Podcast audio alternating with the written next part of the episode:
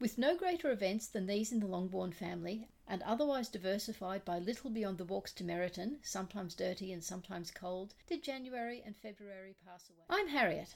And I'm Ellen, and this is the Reading Jane Austen podcast. This week, we're looking at chapters 27 to 34 of Pride and Prejudice.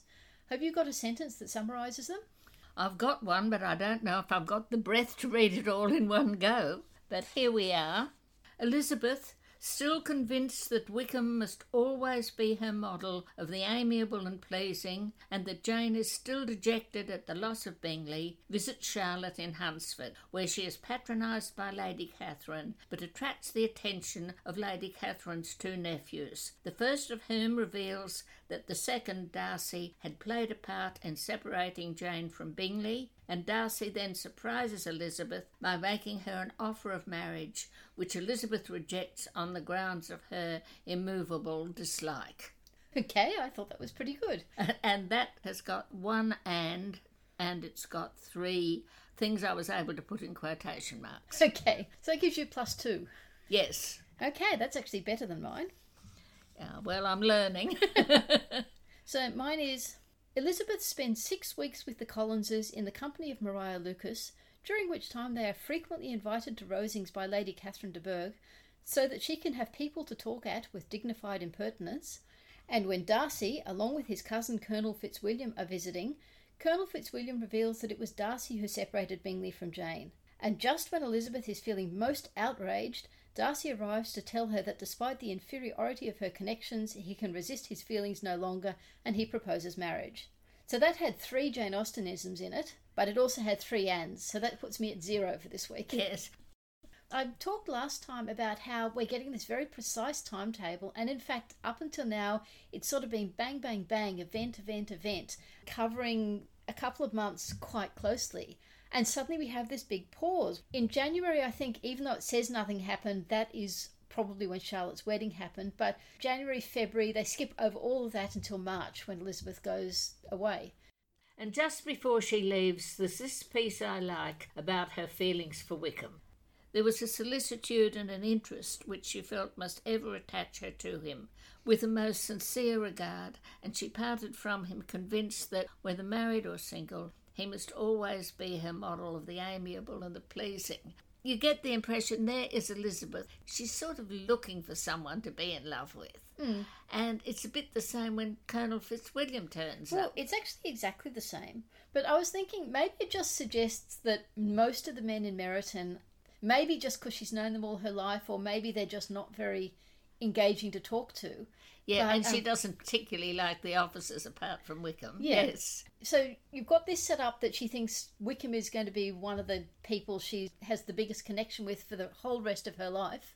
Yes. And then she meets Colonel Fitzwilliam and she enjoys being with him. And Hmm. it says that she was reminded by her own satisfaction in being with him, as well as by his evident admiration of her, of her former favourite George Wickham. And though, in comparing them, she saw there was less captivating softness in Colonel Fitzwilliam's manners, she believed he might have the best informed mind. Yeah. So she's actually, now that she's moving into the world a little bit more, or at least meeting one more man, she's maybe starting to pick up on some deficiencies in Wickham. Yes, or at least she's getting more and more to build her ideal man on. One of the things I think is Elizabeth at her most witty is when she does that little argument with Mrs. Gardiner about what should Wickham do. Yes, she says, Pray, my dear aunt, what is the difference in matrimonial affairs between the mercenary and the prudent motive? Where does discretion end and avarice begin? Last Christmas you were afraid of his marrying me because it would be imprudent, and now, because he's trying to get a girl with only ten thousand pounds, you want to find out that he is mercenary. It's really a, a very nice little witty piece of logic chopping and so on, which just shows Elizabeth at her sparkling best, Yes. really. Now, various other points that I'd like to make Yep. before we get to Hunsford, and that is this very, very distanced picture of Jane's suffering. I mean, when you think what Jane Austen could do in Sense and Sensibility with Marianne's suffering, and you sort of, you know, you felt it so closely. Yeah. And here she sees uh, Jane's feelings through her aunt, she sees them through her letters, but we get it described at such a distance Yes. that we have no no real empathy with Jane. Mm, I hadn't actually thought of that, but but you're right, we don't. It's all practically as soon as it happens, Jane goes off to London. Well, no, not practically as soon as it happens, but it's not very long before Jane goes off to London. And yes, Elizabeth only gets it through letters. But also, again, the only empathy we have is with Elizabeth's feelings, and it's not like that with Marianne. No. Even though you're seeing it almost entirely through Elinor, somehow you know exactly what's happening, Mm. well, what she's feeling. Mm. That's just an observation, it's not a hmm. criticism. No. It- It's just an observation on the very different concern of this novel compared hmm. with the concern of, of Sense and Sensibility. You were saying last time when we were talking about Charlotte and about the marriage to Mr. Collins that you felt that one of the things Charlotte could do is she would be able to manage him to an extent and make him behave in a slightly less foolish manner. So I was thinking of that when I was reading these chapters, and one of the things that really struck me is that when they make their first visit to Rosings, Yes. and Elizabeth and Sir William Lucas and Maria need to be introduced to Lady Catherine. Charlotte and Mr. Collins had settled it that Charlotte would make the introduction, and therefore it was done in a much more sensible manner. As you said last time, it would certainly have been Charlotte's decision that that should be how it should be done. Yes, what really makes me wonder is how did she manage to persuade him? Now, you can see her saying, No, no, I think we should do it this way. This is the proper way to do things. But would he accept, she knew? Because earlier, Elizabeth tried to tell him not to introduce himself to Mr. Darcy, and he took no notice. Yes, but he'd only known Elizabeth a week or two at that point. He's been married to Charlotte for three months now. Yes. Charlotte is a very clever woman. And of course, we've got that other bit of management that Charlotte does of making sure they, they don't sit in the dining Yes, room. Yes, she set up her, her sitting room that it's in the back of the house Yes. even though the aspect is less pleasing because that way Mr. Collins won't be popping in all the time. Well, no, he'll be popping in all the time, but he won't settle down there mm. because he wants to be somewhere where he can keep his eye. The moment anything comes past, he pops in. Yeah. Yes, and it actually says she Elizabeth felt that Charlotte could probably spend most of the day without seeing Mr. Collins at all. My other point then about the Collinses is Mr. Collins's gardening. I- He can't be kneeling down by a garden bed pulling out weeds. What's he doing? Is he walking around with with some sort of cane swishing at the weeds? Is he occasionally getting out some sort of pruning instrument? Or is he just bossing the gardeners? Well, surely they wouldn't have gardeners plural. They'd have only one. oh no, I think that they definitely have a gardener and and a boy. Uh-huh. The gardener would want to have somebody to take the stuff away while he did all the all the important things. Because it does say at one point that most of their social interaction is with Lady Catherine because the rest of the um, community is actually a little bit above their touch. Yes. So I wondered, does that mean they're actually living in a relatively humble way? What I feel is all that means is that it's a very much more prosperous area than where Longbourn is. Yeah. Whereas there they had lots and lots of quite small gentry families. Yeah. Perhaps with Rosings, well, after all, Rosings is a big estate. And the estates around it are probably a fair way from where the Collinses live, and also they probably, if they're larger, they're grander. Mm-hmm. It's a sort of a completely different sort of community. I think I was saying earlier on that I get the impression that around Meryton it's a lot of small people because, as far as one can see, Elizabeth is so confident socially because she comes from quite a small landed family. Whereas if she's up against bigger landed families, mm-hmm. it might be harder. Mm-hmm. Well, what I was going to say is now I have this other piece where I'm trying to trace all Jane Austen's views on marriage and quite how she sees it. And particularly, you know, how she talks about the wickedness of marrying for a situation and so on. But the thing I got there is that it keeps on saying Elizabeth loved absurdities. Her father certainly enjoys Mr. Collins, mm. but she doesn't. What is made very clear there is she writes of her disgust at Mr. Collins and how mm. awful it's going to be. And I just get this feeling was for her first meeting with him when they were sort of thinking of them having some sort of sexual relationship. She went into one of those, ooh, I couldn't touch him, ooh, I couldn't bear to be kissed by that man. And that's where her disgust of Mr. Collins comes. Mm-hmm. But then that probably plays a part in what she feels about marriages like Charlotte's, or somehow that sexuality has to somehow be connected to attraction and, and seeing the person as, as physically pleasant. Mm-hmm. Because I think by the end of this section, staying at Hunsford Parsonage, she has accepted that Charlotte has made a a perfectly legitimate, yeah, yes, legitimate decision, and Well, she has per- no, accepted not that Charlotte can be content. not perhaps a legitimate one because she does say to Colonel Fitzwilliam about how it wasn't her wisest decision. That's actually to Darcy, and she says, Mr. Collins's friends may well rejoice in his having met with one of the very few sensible women who would have accepted him or have made him happy if they had. My friend has an excellent understanding, though I am not certain that I consider her marrying Mr. Collins as the wisest thing she ever did. She seems perfectly happy, however, and in a prudential light, it is certainly a very good match for her. Yes, so she's coming round to it. So yes, then there's Lady Catherine herself, another larger than life character like than Mr. y- Collins. Although I do find Lady Catherine funny in a way I don't find Mr. Collins funny. I'm not quite sure why. I think it's just because she doesn't have the same subservience. She is being funny from a great height. Yes, yeah. Well, what you really find is you can't bear the Uriah Heepish Yes. aspect of Mr. Collins. Yeah. You, you find that embarrassing and nasty. Yeah. Whereas with Lady Catherine, you think, poor silly thing, she doesn't know what people are thinking about her.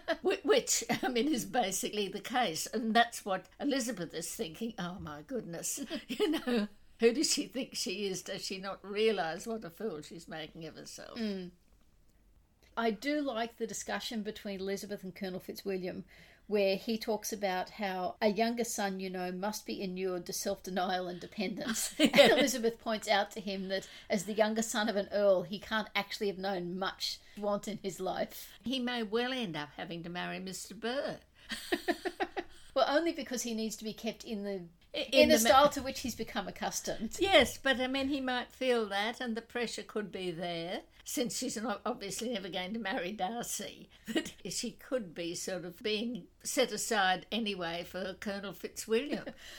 It's honestly hard to get any picture at all of Miss de Bourgh because she doesn't say anything, but then with Lady Catherine, she probably can't get a word in edgewise. yes. So you see her as this little weak, sickly thing, but who knows what she's actually like behind the scenes when her mother's not there? and what she's thinking. Yeah, what that- she's thinking. She could be a voracious reader.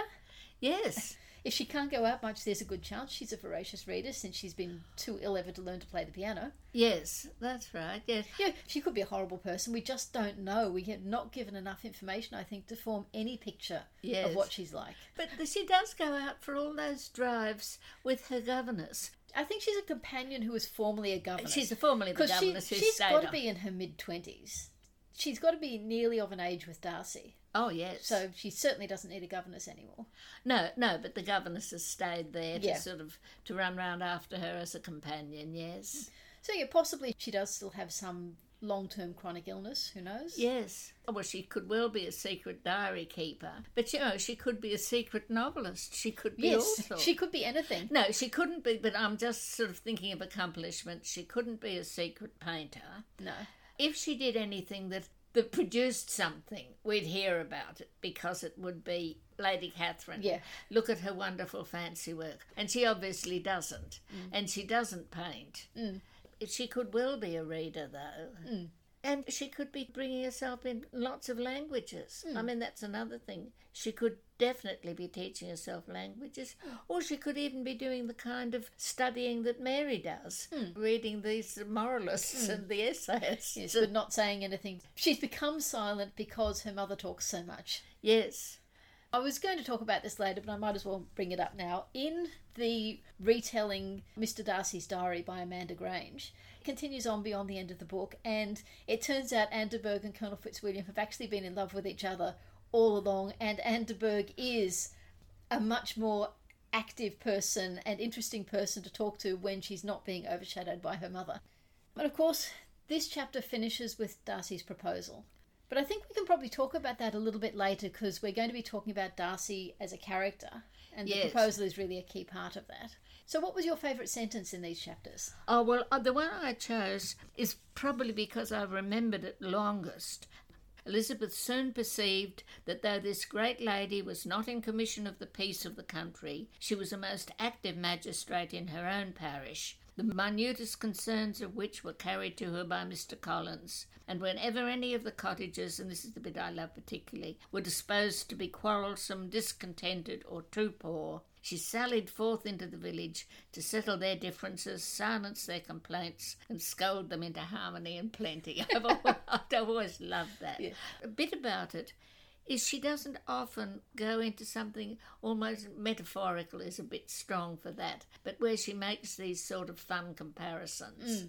she doesn't usually do that she has these wonderful balanced sentences and they're very sharp but not making this little little leap into a sort of world of metaphor or No. or, or simile or something like yeah. that Though also, I love that phrase if they were disposed to be too poor. yes What are they supposed to do about being too poor? Obviously, they can't, but in Lady Catherine's eyes, presumably they're too poor because they're not managing their money properly, and she. Who knows everything about money management because Yeah. she's obviously had to do so much of it herself. Um, she can tell them what to do. yes yes Well, unsurprisingly, my favourite is also connected with Lady Catherine. yes But this is actually a line that she says herself. It's actually two sentences. I might even extend it to three because it's it fits together so well. There are few people in England, I suppose, who have more true enjoyment of music than myself, or a better natural taste. If I had ever learned, I should have been a great proficient. And so would Anne, if her health had allowed her to apply. I am confident that she would have performed delightfully. Claiming abilities in something she doesn't even do. yes just- but i would have Yes, had I done it, I would have been wonderful. yes Do you- That just, I think, sums up her character. Yes, yes, yes.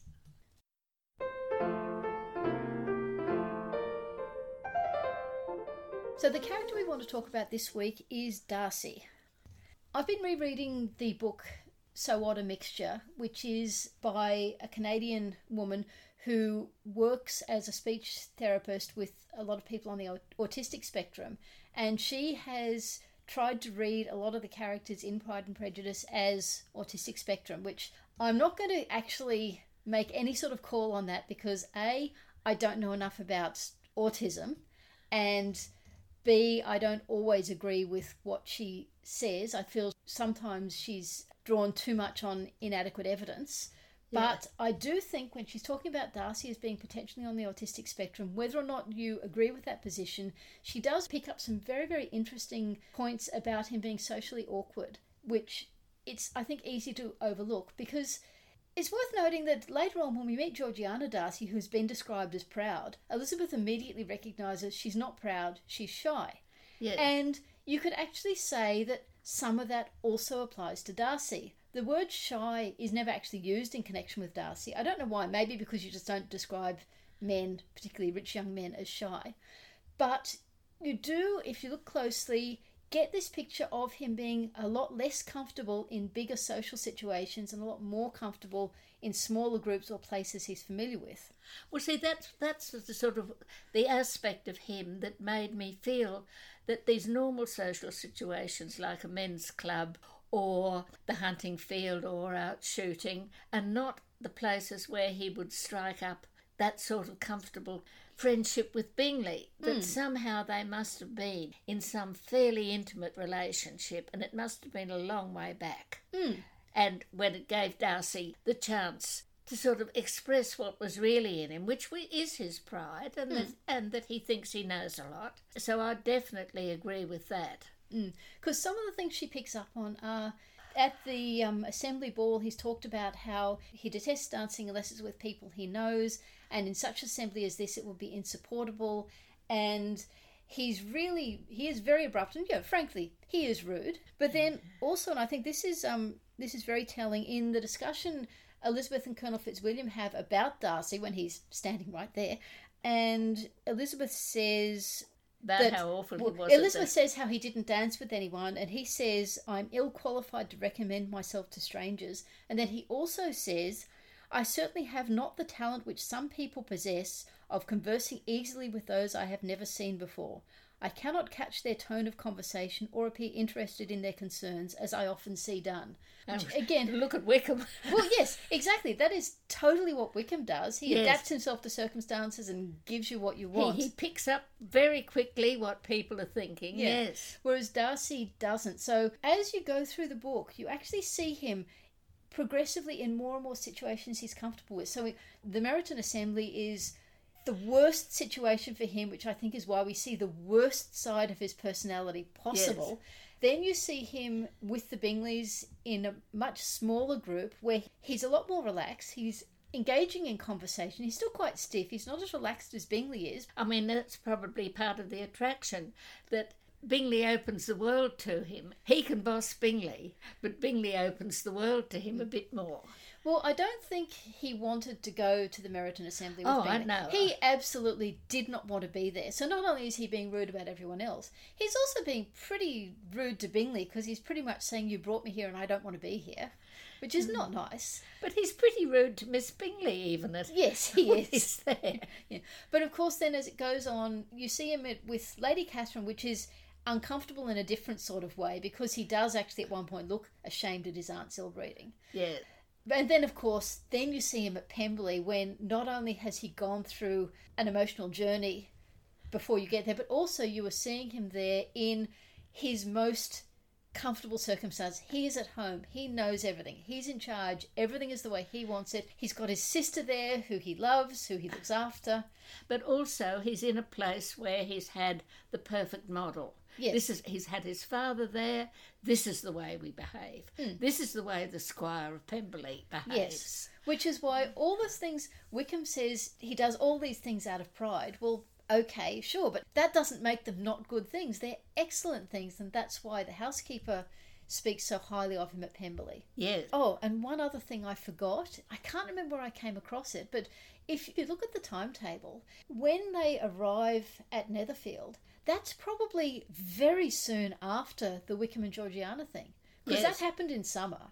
And they arrive Yes. in Netherfield and it's just autumn. Yes. So he's probably he's had the Wickham thing. He's taken Georgiana back to London. She's probably been very distressed, and he's been upset trying to manage it because he hates seeing his sister unhappy.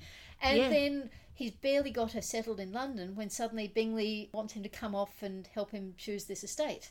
Yes. So again, not perhaps in the best situation at the world, which in no way excuses his behaviour because that behaviour at the Meryton Assembly is unacceptable by any standards.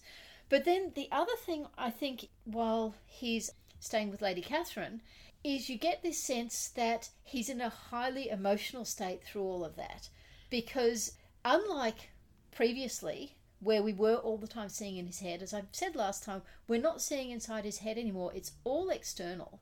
So we're not feeling his emotional turmoil but we're getting all these hints of it that he probably didn't know before making his annual visit to lady catherine that elizabeth was going to be there no. he might have but it's unlikely so he thought Oh, well, he- I mean, it's most unlikely Yeah. that she would ever have written to him and say, "Oh, we're going to have all these visitors down at the parsonage." Yes. so he thought he'd moved away, he'd put Elizabeth behind him, he could move on, and then he arrives and be she's back in there. and he's back in his family comfort zone. yeah. Lady Catherine maybe not terribly comfortable, No, but no, no, but he's used to it. yeah. He knows what you've got to expect, and he's got his cousin there Yeah. to chat to. Yes. And Colonel Fitzwilliam is probably a similar relationship as with Bingley. He's a relaxed person, whereas Darcy is a bit more uptight. He's good in company, Darcy is not good in company. Again, they've had that long connection since they became Georgiana's joint guardians after his father died. Mm, yes. As I said, I'm not going to enter into any discussion about whether or not he's on the autistic spectrum, but I do think a lot of the points she picks up to support her argument in and of themselves are really interesting and, And valid points about yes, Darcy's about. Darcy. A- about explaining why he is the way he is, and also probably why he can undergo change. Because, of course, not only are we not in his head for this scene, but in the period between now and Pemberley, when he undergoes this All this, this, this self journey, this self- self examination, yeah, yeah. and improving himself, we don't see any of that. When you first read the proposal, you think this is ridiculous. What that almost did for me was make me feel that Darcy is a lot younger because you think, how could he be so silly? And, you know, I've been thinking of Darcy as sort of 26, 27. But that makes me wonder where there he is. He's sort of so self important. I'm going to say this I mustn't conceal anything. I must reveal all my views, which is the sort of something that, say, a 22, 23 year old man might think. I think it does actually say in the book somewhere that he's 27, 28, something like that. Yes. Can't remember where, but I think it does. He's sort of opening his heart to her Mm. in his own mind. It's dishonest to tell her, I think she's beautiful, I love her family, you know, she'll be an ornament to Pemberley, and all her relations will. But that's why I think he comes to me across as quite young, as this man who's trying to come to terms, but he's trying to be honest. So he's And- not maybe not so much young as a bit emotionally stunted. Well, no, j- just that he's now he's started talking about himself and he's quite introspective. He's wanting to tell her. Now he's started talking. He wants to t- tell the lot mm. and not realizing at all how incredibly rude it is to say, you know, I didn't want to love. I mean, in some ways that's flattering, but but not to Elizabeth. We said before when she received Mr. Collins's proposal, she was very civil and polite, and she starts out the same way here. In fact, it says that in spite of her deeply rooted dislike, she could not be insensible to the compliment of such a man's affection, and though her intentions did not vary for an instant, she was at first sorry for the pain he was to receive, till, roused to resentment by his subsequent language, lost all compassion in anger. in a sense, what she's saying is while he was telling Elizabeth how wonderful she was, Elizabeth sort of felt sorry she was going to say no to him. and once he starts talking about her relations, she gets enraged. Yes, But the thing that gets me is that sense in all that of him feeling I've got to be honest, but that, that he's got that view. And I'm telling her everything I feel. Mm. It's uh, without actually showing any empathy to what it will be like for her to well, receive yes, that. yes, yes. I read at least one online comment about the autistic spectrum book saying that one of the things against Darcy potentially being on the spectrum is that he can change. Yes. Though I'm, I'm not totally convinced he is ever going to be comfortable in a place like the Meryton Assembly. No. I think he would probably much rather do a Mr. Bennet and just stay home. But but but I but I think though the point is what he's going to do is learn to conceal what he's feeling. Yeah, conceal and it not better. and not make awful put downs the way he did to poor Sir William, saying Yeah. every savage can dance. Yes. Which is funny. But not very nice given given the relationship of Yeah. them. Although that's another thing. I think Darcy does have the very beginnings of a sense of humour. Oh, I think Um, he does. I mean, that is, as you said, it's not very nice, but it is kind of. It, Oh, it's it's it's a joke. It's just a poorly timed joke. yes. But then, much much later in the book, when Elizabeth is asking him why he came back with Bingley, and he said, "You know, my avowed reason, or the one I vowed, vowed to myself, was to see if Bingley and Jane were still in love with each other." yeah. I do not know how soon other ideas came, but I believe it to have been within half an hour of my seeing you again. which again, beginnings of a sense of humour, which I think is one of the things he appreciates about Elizabeth, and the impression you get in that bit at the end where it talks about how Georgiana is at first alarmed at the lively, sportive way Elizabeth Yes. talks to Darcy, is that she will actually bring out that side of him. He will be more relaxed, be more able to make jokes, to make her laugh as well as her make him laugh. Yes. The beginnings of it are there in the way he deals with Miss Bingley. He is being funny. He sees her as comic. Yeah.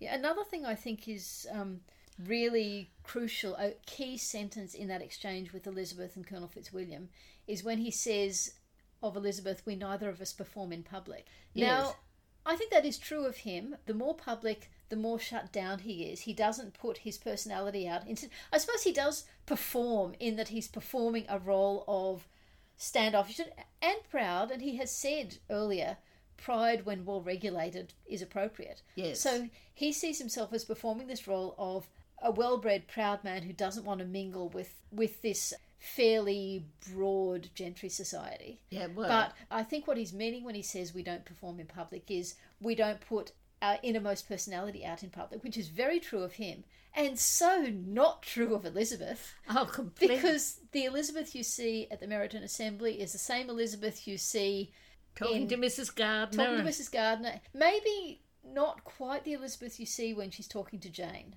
but in general, the personality Elizabeth presents in public is the personality she presents in private. Yes. No, I think it's even there with Jane. You know, where she says that about, but what about the other interested parties? Yes, how, Are we going to, how are we going to mm, defend them? Yeah. I think one of the reasons Darcy is often held up as the quintessential Austen hero is because of this. I'm sure I got this idea from talking of Jane Austen the sense of exclusivity. He opens up to so few people, and Elizabeth is the only one he is completely, completely relaxed with. And, so, and wants to be honest with getting back to this thing I feel is this sort of the strange motivation of that proposal. Mm. yeah. But of course, it does also mean, and it's said in the book, in public, he's continually giving offence. Now, under Elizabeth's influence, that will probably improve, just as under Charlotte's influence, Mr. Collins will improve in public.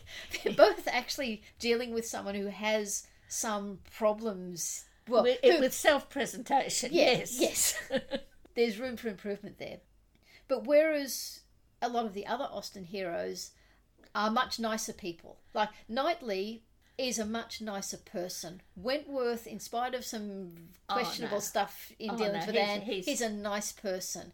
And poor old Edmund, I mean, he's so well-meaning, Yeah. poor Edmund. So I think every single other Jane Austen hero is a nice person in the way that Darcy isn't. Yes. And I think Darcy is never going to be Wentworth or Knightley or anyone like that, but he is still going to be an estimable person. Yes. But I do agree with the author of The Bitch in the Bonnet that some people who are holding him up as this great romantic hero are perhaps not actually recognising the very real flaws in him, which will never be completely overcome, I don't think. I think it's because they're typical heroes are Rochester and Heathcliff. I mean, you know, Heathcliff is a typical hero for Oh, you. Heathcliff isn't a not- hero, Heathcliff is a monster. I know, no, but the point is, people like that Jilly Cooper once said Yeah. he was like Darcy and Heathcliff and Yeah. Rochester all in together. Mm. You're not, not going to find anything of Heathcliff in Edmund, No. or even in Edward. Mm. Though I think the Jilly Cooper quote is actually saying the character in the book is like a mixture of Rochester and Darcy, but with a wild gypsy passion like Heathcliff as well. Oh, right, does it? Yes. But still, it's people who are looking for heroes. Yeah. Who really like that idea of the wild man tamed. Yeah. I think Darcy is not the wild man tamed, but he is. Elizabeth changes him. As I said, it's the the exclusiveness. Yes.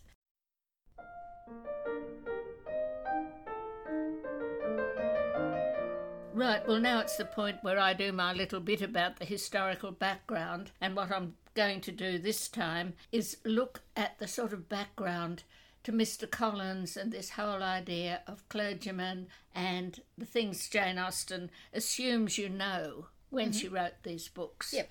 And I think the very first thing to stress is that the terms rector and vicar are not interchangeable. And almost all the clergy, I think all the ones I can think of in Jane Austen, including her father and her brothers, were rectors of country parishes. Mm-hmm. Vicars are appointed in all sorts of ways, but if they're a rector of a country parish and they mostly lived in the rectories that went with the job, mm-hmm. a rector, once appointed, had that position for life and he was entitled to the income that went with that particular rectorship or rectory or whatever it was. And that was why he was uh, referred to as the incumbent of a living. He took over the living, which is this income that comes to a rector, it comes to him for life once he becomes an incumbent. But he then can't leave it to someone else when he dies. when he dies, it goes back to the patron to be given to someone else. A rector can hold two or three livings, and he can then hand one of them over to his son and give him the income, but the son is not the rector. So if the rector then dies, then the living the son is in, the son doesn't automatically get it. It goes. There's a fair chance it will then be given to the son. Yeah. But it's not guaranteed. Yes. Anyway, he was he was the incumbent, and the income he got was composed of the tithes, which I don't understand properly, but they were an ancient right to a tenth part of the produce of the parish, and we found that that is sorted out with Lady Catherine by Mr. Collins in the one mention but most of their money comes from the profits from an endowment, and this is where it's a living worth £200 or £3,000. And that comes from some sort of endowment in the past where somebody, as a gift while they're living or as a bequest, leaves to the parish property. So this would just be a person who lives in the parish. It could be anyone. Uh-huh. I mean, some of them had been left, say, to, to Oxford colleges, but the Oxford colleges then appointed uh, one of their tutors or members to the parish if when he wanted to get married, say. But most of the time, it seems to have been, even if it was money left, it seems to have been spent on farming land within the parish, and I'm not sure if this is what was called glebe or if glebe was more uh, was more restricted. And the rector could get his income from that. He could either rent it out to tenants or if he wanted to, he could take one farm under his own control. Mm-hmm. You know, and that's why Charlotte, of course, is worrying about her poultry and her cows and all that sort of thing, because obviously Mr. Collins has got a farm. Though how much they did, I mean, the Austens themselves had a bailiff called John Bond who did all the sort of practical farming for them, mm-hmm. but they had their own farm. And so, thinking of a living, you know how much it's worth. You're mm-hmm. always told how much it's worth. You know, when Edward Ferrars is offered one in Sense and Sensibility, he's told it's worth so much, but with effort, you make, could make, make, it, bring in. More. You could make it bring in more yeah. because basically he's got this property he's managing. The livings were presented to the holder by the patron, who in most of Jane Austen's cases was a major landowner in the district where the parish lay. Though this power could be held again, as I was saying, by if the endowment had been left to a college, the college then appointed the next rector. And the patrons could present their livings to anyone they fancied. Whenever the incumbent died, then it comes up. And in this one, you'll see Lady Catherine gave it to Mr. Collins, who did nothing more than flatter her at the right place just when she had a living to present. And what Mr. Darcy Sr. promised to Wickham. He says, when this living falls vacant, I want it presented to him, and he even mentioned it. A great many large landholders, however, saw the livings as a provision for their younger sons. Mm-hmm. And it mightn't be, you know, he might have a little 200 pounds a year living here and another 500 pound one there and get them together and the inheritor might live in the rectory or one or he might continue living at home and he'd hire curates at about a hundred pounds a year if he was feeling generous to turn up at these other places and hold sermons possibly live in the rectory for that place and perform more duties.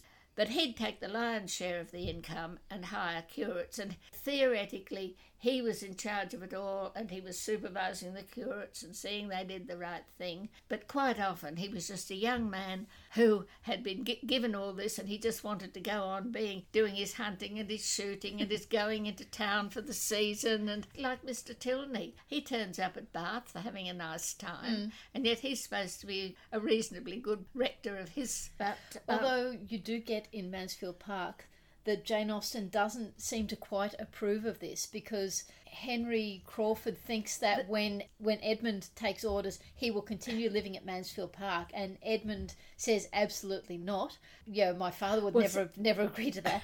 Or, so he will certainly live in the parish. But it's also interesting that even though that is sort of such a um, no, no, such, such a line in the sand. When there's another living comes up, there's no issue at all with Edmund having both of them. Yes, but that's the way it works.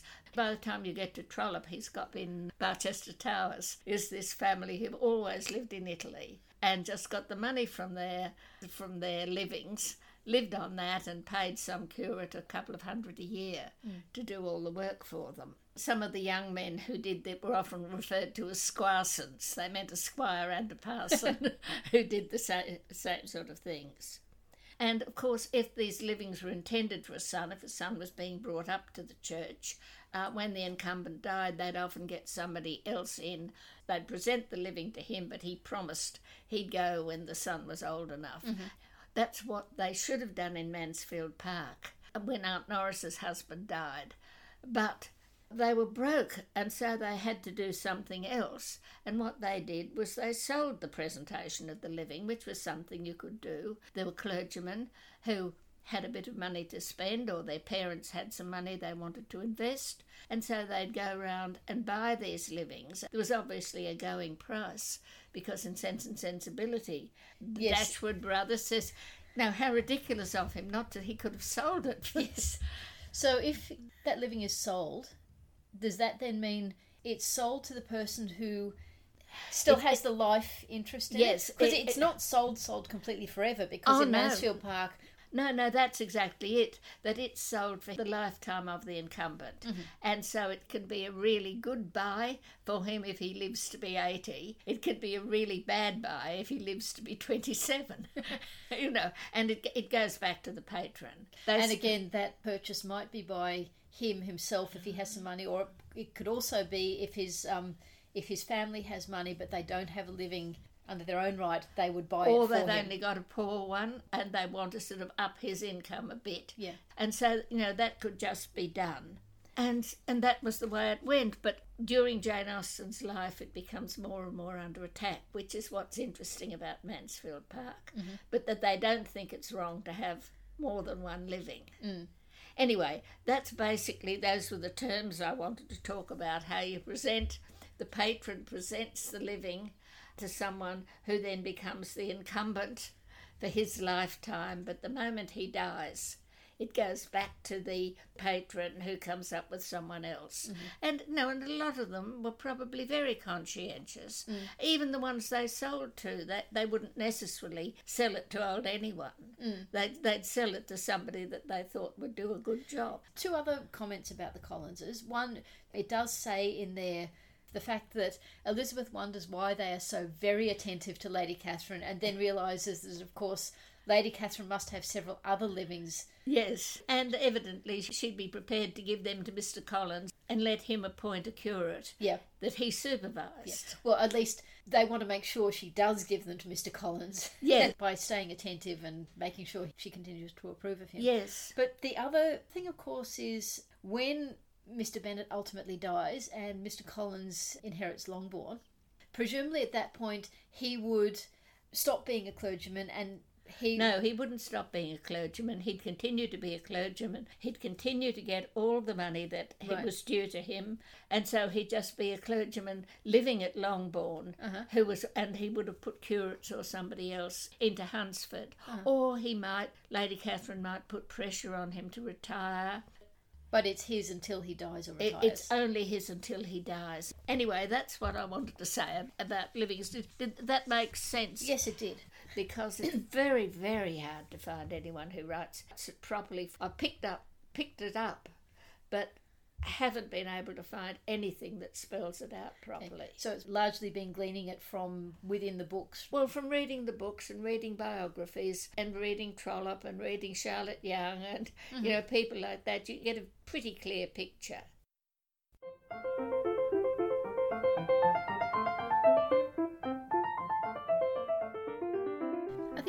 Interesting things with the pop culture versions of Pride and Prejudice is how Darcy is presented in each of them. Oh, yes, yes. because, of course, while the book has all this social commentary and razor sharp analysis of people and their weaknesses and their foibles and their follies, when it turns into a pop culture version, and I'm thinking particularly of the film and TV adaptations here, typically a lot of that is lost and it is a romantic comedy. Mm. I was looking my in my book Laurence Olivier wrote called On Acting, where he's talked about a lot of the roles he played. He didn't say much about playing Darcy, but what he did say is I accepted because Vivien, as in Vivien Leigh, who was his wife at the time, I accepted because Vivien was to be my co star and George Cukor the director. But no, Greer Garson became Elizabeth Bennet and Robert Z. Leonard the director, and I was very unhappy with the picture. It was difficult to make Darcy into anything more than an unattractive looking prig. and darling Greer seemed to me all wrong as Elizabeth. To me, Jane Austen had made Elizabeth different from her affected, idiotic sisters. She was the only down to earth one, but Greer played her as the most affected and silly of the lot. I also thought the best points in the book were missed, although apparently no one else did. I'm still signing autographs over Darcy's large left lapel. MGM always got their costumes right. There's actually a couple of things to unpack in that, not related to Darcy, but I just thought it's such a lovely snippet. First of all, I agree that Greer Garson was quite affected as Elizabeth. I don't agree she was silly. Yes. I don't think she was particularly well cast, but I thought she was she was an enjoyable person to spend a movie with. I thought it's so interesting that he says MGM always got their costumes right because, of course, to modernize, those costumes seem just so wrong and so silly because they're completely out of period. Yes. But Eh, and we've all got our view now of Yes. Regency costumes. Yes. Particularly for all the people who've been reading Georgette Heyer for years and Yes. years. um, so again, I think that's just an interesting reminder that while we are critical of those costumes now, back in the day, the MGM made the right decision. That was what people wanted. When I first saw the Olivier film, I did find the proposal scene. It made me believe in a way I hadn't when I read the book. That opening sentence of the proposal, he did deliver it reasonably well. But I agree, he wasn't. He was very good looking, but he didn't really. It wasn't Olivier's greatest performance. No. His Heathcliff was much better, even though his Heathcliff had very little to do with Emily Bronte's Heathcliff. Yes, it was a different novel. Yes. Yes, it was a different story. Yeah. Whereas I think it's interesting looking at 1980 David Rintoul's performance leading into 1995, Colin Firth's performance leading into 2005 with Matthew Macfadyen's performance. This idea of the socially awkward Darcy does actually seem to be evolving through those. So ah. David Rintoul is he's very stiff. He's also quite tall, so particularly in the Netherfield scenes, actually, he's almost like he's stalking around the room. but he seems very buttoned up, so you don't get a sense of social awkwardness, or I don't. You just get a sense of someone who isn't at all relaxed and isn't a relaxed person. Which is why I thought it was interesting that in that version, when he arrives for the proposal scene, you see him walking up to the cottage and he's got a dog with him. And maybe that's meant to make him a bit more relatable because he walks up with the dog and then he tells the dog to stay outside and you have a close up shot of the dog's face before he walks in walks into the cottage. Which I thought was kind of nice, but he, he's very stiff in the proposal scene. They do still it be, does become a bit of a shouting match at the end, but it's actually a very unemotional proposal. You don't get any real sense of turmoil or of the whole thing just bursting out of him. It's all very, very controlled. In 1995, on the other hand, I think Colin Firth really did latch onto this idea of Darcy finding it difficult in social situations, him being not just stiff, him actually being uncomfortable in social situations. He actually says that in an interview in my book on the making of. So, what you see there is that in the proposal scene, he arrives and he walks around and he opens his mouth and he closes his mouth and he walks around a bit more. He's obviously intensely uncomfortable. Although you've also earlier you've seen scenes with him being a little bit more relaxed and smiling at Elizabeth. So again, I think he is picking up on what I was talking about the emotional turmoil Darcy is in at this stage and what one of the reasons the proposal perhaps comes out so mm. terribly terribly badly with the 2005 version, I've talked in previous episodes about how they give these little extra insights into some of those minor characters to engage your sympathy with them that I think work really well for these minor characters. But what they've done with Darcy is, I think they, again, they've built on this socially awkward side of things, but this Darcy, whereas Colin Firth in the Meryton Assembly, he just doesn't want to be there. He's not happy, he's not comfortable, he wants to be home, he doesn't want to be there. Whereas Matthew Macfadyen in these earlier public scenes, what you see a bit more is he's not comfortable and he wishes he was. You get Oh, you, um, lovely. there's a little there's a shot early on of his sort of his hand opening and closing in a fist and opening again, and in fact, Elizabeth describes him as miserable. Colin Firth's Darcy, on the other hand, looked more annoyed than anything else a key difference between Colin Firth and Matthew Macfadyen in the scene with Colonel Fitzwilliam is when they're talking about not being comfortable in company, not being able to present themselves well to other people. Colin Firth is just says it. That's it. That's why I am. I'm not comfortable with it. That's Yes. me. Matthew Macfadyen is basically the subtext seemed to be I'm not comfortable. Feel sorry for me about this. Yes. I wish I was. And I like Matthew Macfadyen's Darcy, but it is not Jane Austen's Darcy. Yes. Not at all. If this was a romantic comedy that was not Pride and Prejudice, was something else, I would love it. I would love his character. I think he's a wonderful romantic hero, but he is a completely different character from a completely different book. He's arguably less interesting than Darcy. You get this sense that he possibly has less personal growth because he's already unhappy with the fact that he doesn't know how to connect and he wants to connect and he can't connect. Whereas Colin Firth's Darcy doesn't have that sense at all. Neither do any of the others, and I think neither does the Darcy of the book. You mean the Darcy of the book isn't wanting to connect? I don't think so. I think the Darcy of the book is not comfortable in social situations, and his way of dealing with that is trying not to be in social situations. Yeah, well, basically, perhaps um, what that Darcy does too is he does things that are his duty as Yeah. as Mr. Darcy Yes. of Pemberley. Yeah. But when he isn't having to be Mr. Darcy of Pemberley, why should I bother? Yes. Yeah. that pretty he's much. been brought up and he's probably been told you've got to be nice to them, you're not open enough with them. Mm. And so when he's with other people, he can relax and say, I don't have to be Mr. Yeah. Darcy of Pemberley. In the 2005 version, there are times, and this first proposal between Darcy and Elizabeth is one of them. The other is, in fact, the second proposal at the end of the film, where I feel that they take a sudden sudden left turn and cease being Jane Austen and enter Bronte territory. Yes. Because instead of the proposal being in the confined room at Hunsford Parsonage, in this one, she's outside in the rain. She goes into this little gazebo. She's dripping wet. Darcy arrives. He's dripping wet too. And the whole thing is just notched up to 11. It's so over the top. well, And- this is this is this letting the weather in there, which is so, so much a Bronte thing. Yes. The, the, the, the pathetic fallacy Yes. is there all the way, whereas Jane Austen, the weather really does. Oh, except I suppose with Elizabeth arriving at But that's not the weather reflecting emotion. That's just the weather being a thing. yes, So, a couple of other things I wanted to comment on with these adaptations is the 1980 Lady Catherine. They've built on her character instead of giving her lots of dialogue from the book, which they do. They also have they have her talking incessantly. There are two times when she asks Darcy a question and he opens his mouth, but before he can answer it, she's continuing on. She has all this household management information for Mrs. Collins. You know, you must buy this sort of beef, and if you've got red ant, you must use these herbs. And um, somebody must have had a, management book when Yes. they were writing the But it was written by Fay Weldon. I found I enjoyed it almost more than anything else in that particular adaptation because I do find the 1980 adaptation it's quite stiff, but I felt Lady Catherine worked brilliantly. It was a lovely performance by the actress. It was so funny. Who was the actress? Oh, someone I know. I looked her up because she was not someone I was familiar with. It was Judy Parfitt.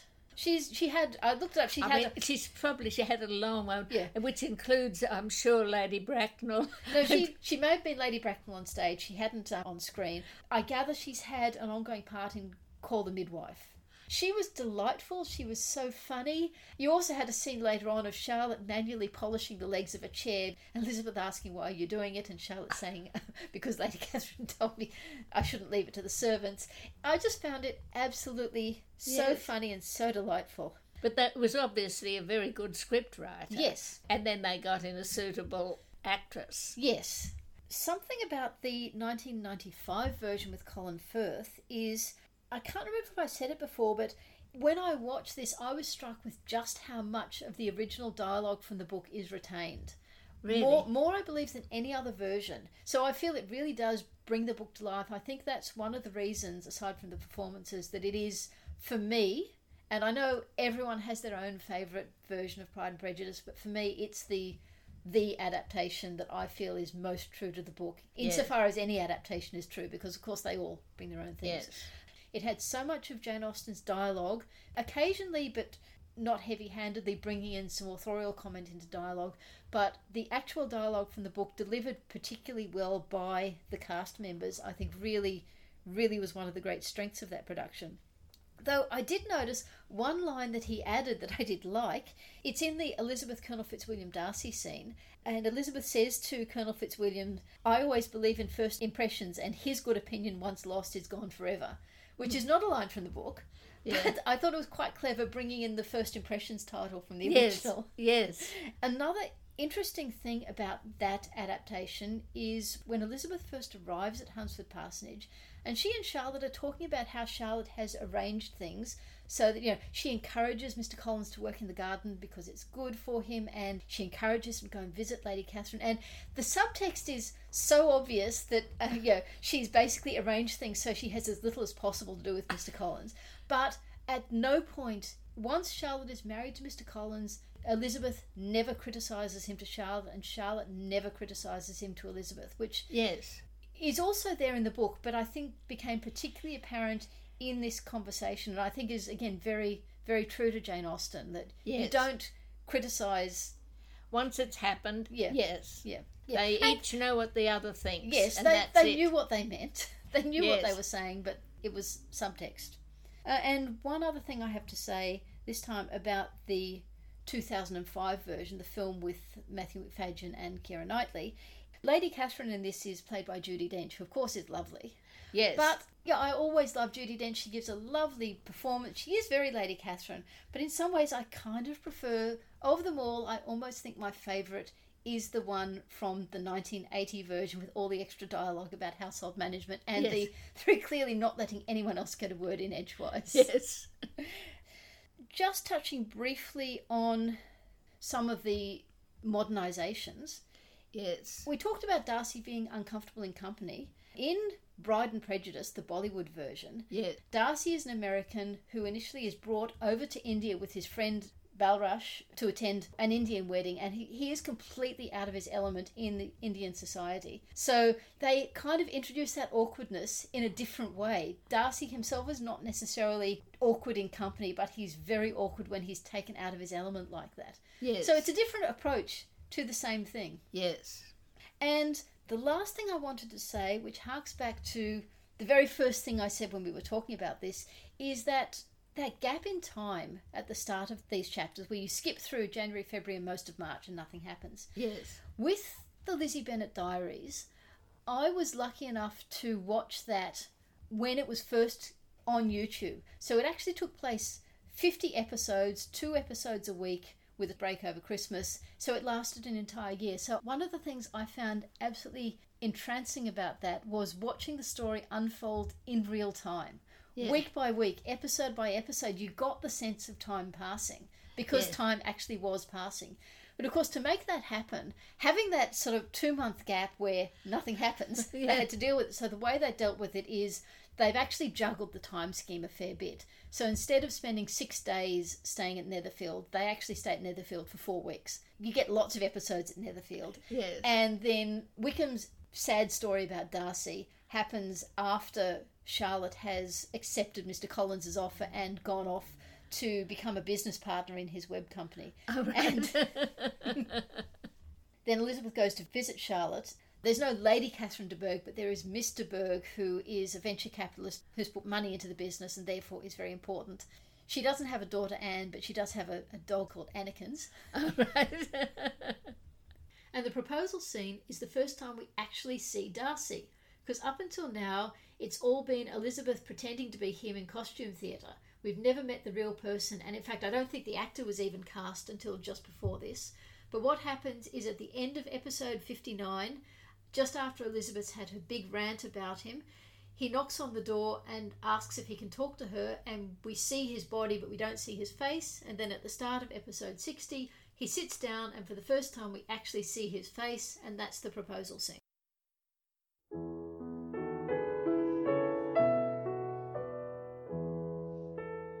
You've been listening to Reading Jane Austen with me, Harriet. and me, Ellen. In our next episode, we'll be doing chapters 35 to 41 of Pride and Prejudice. The structure of this podcast was inspired by Harry Potter and the Sacred Text, and the summarise in a sentence concept was adapted from E.L. Konigsburg's book Silent to the Bone. Our music is Creative Commons performances of pieces Jane Austen might have listened to. You can find us on Facebook at Reading Jane Austen and our website readingjaneausten.com. You can email us at readingjaneausten.com or rate and review us in your podcast app. We hope you'll join us next time.